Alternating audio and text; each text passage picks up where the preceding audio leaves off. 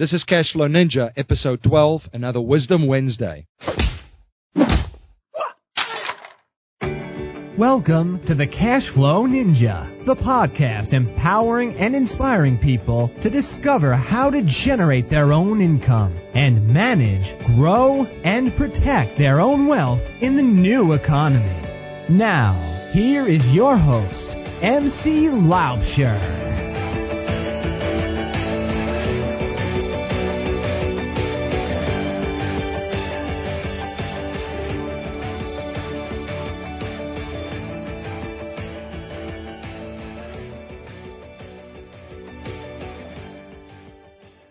Hey guys, MC Laubscher here. Welcome to another Wisdom Wednesday. I have a very interesting topic to discuss today.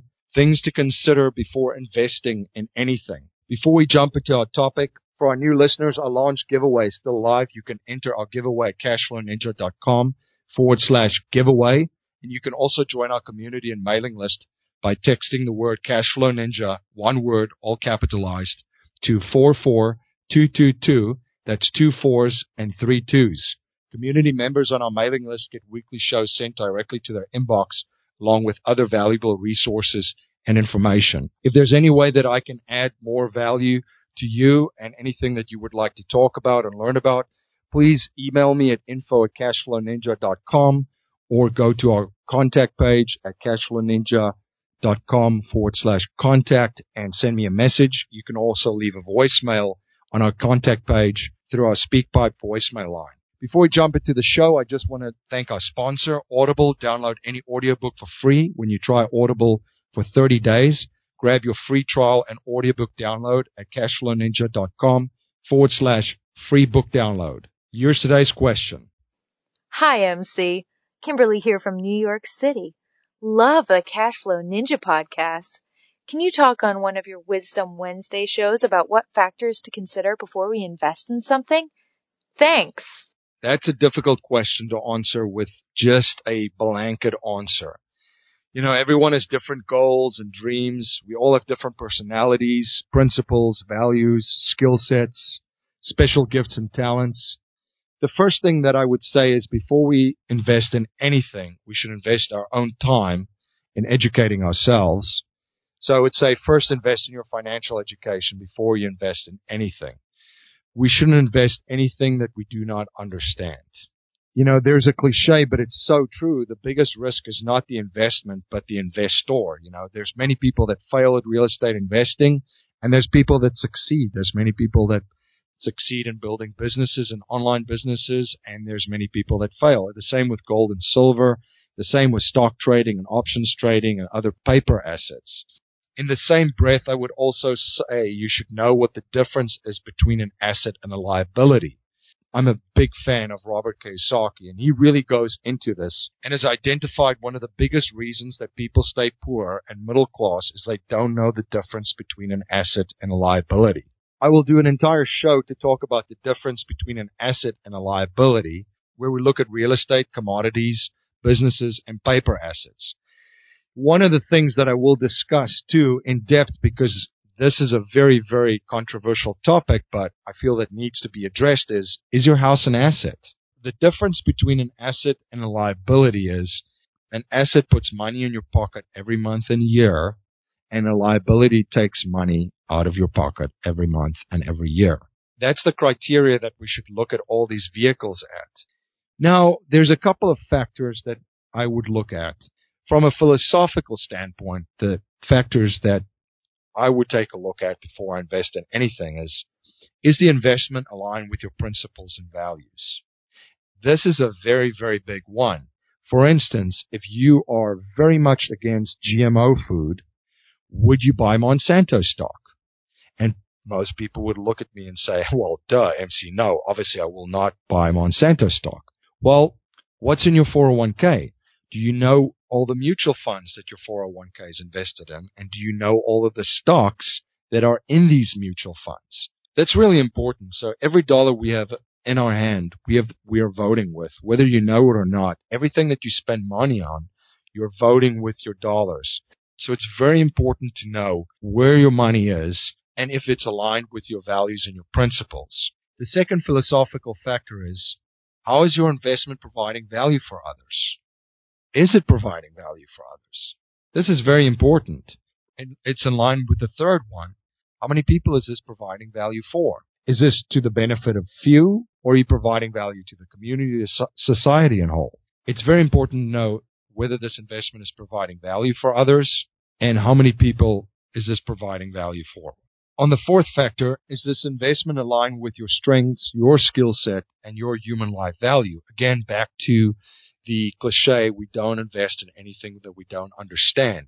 So is, if it's aligned with your strengths, your skill set, your human life value, which is your knowledge and your special gifts, then you have a better opportunity to succeed. Warren Buffett was asked about why he didn't invest in Facebook and all these companies. And he said, well, I don't know anything about internet companies or, you know, their business. So that's why he didn't invest in that. And then the last factor is, are you providing time, knowledge, money, or credit to the investment? If it's really investment, you're providing one of those four. Otherwise, it's just a gamble and a moonshot because you're trying to get something for nothing. That's a very, very important question. So are you providing time, knowledge, money, or credit. A couple of other more practical things to consider before you invest in anything. This is what I've learned from other investors that I've kind of made a checklist to use in my own life. The first one would be the return of capital and the safety of your money. Is your money being returned to you and how quickly are you getting it back? I know in some real estate projects, a lot of investors want their money back within three years. So the big thing is can you get your money back and how quickly are you going to get your money back? The second thing is liquidity. How liquid is the investment? Real estate, for example, if you're buying a property, is not very liquid. You can't sell it right away. Stocks is a little bit more liquid. There are certain investments that's liquid and not liquid. The third thing is, is the investment economic efficient? Now, what does economic efficient mean? Is it efficient as far as tax strategies? Is it efficient as far as eliminating or reducing fees? There are many different criteria that you can take a look at if it's efficient as possible.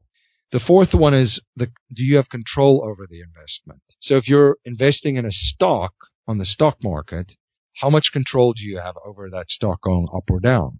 You know, do you have more control over a property that you buy? You can make improvements to the property. You can raise the rents. You can screen the tenants. You can add things on. There's different creative strategies to raise the rent and increase the investment. Now, I'm not saying this is real estate versus the stock market. It's just an example. If you're on the board and you're you're making decisions in that company, yes, you can influence the stock of the company. So that's just something to consider the control over the investment. And then number five, cash flow. Does it provide a monthly or annual positive cash flow, an income stream. If it does not, it's not an asset and not something we should invest in, then it's a liability. And then we also look at the return on investment. And that ranges over asset classes. So we won't get too much into detail, but obviously you invest money to get a return. You're putting up money and therefore you should be rewarded by getting a return and cash flow. And then number seven, market risk. Does this asset or investment vehicle provide a return in all markets? So markets go up, down, and sideways. When they do that, we do not know. Does it provide a return in all markets? And then the eighth one is what is it? What is the exit strategy? Every single professional investor goes into an investment knowing already what his exit strategy is and his strategy with his investment. He knows how long he's going to hold on to that investment, when he's trying to sell the investment, he has a whole plan worked out before he even buys or invests in the investment. So those are some of the important factors I would list. I would love to hear your comments in the comments section if there are other factors that you would add in there. I would say also it's really important to build a solid foundation first of creating the mindset you need to become an investor and then invest first in your financial education and understanding the difference between an asset and a liability, and then creating your own checklist and rules before you consider to invest in anything. Until next time, live a life of passion and purpose on your terms. You have been listening to the Cash Flow Ninja with your host, MC Laubscher. the podcast empowering and inspiring people to discover how to generate their own income and manage, grow, and protect their own wealth in the new economy. Today's show notes and resources are available on our website, cashflowninja.com.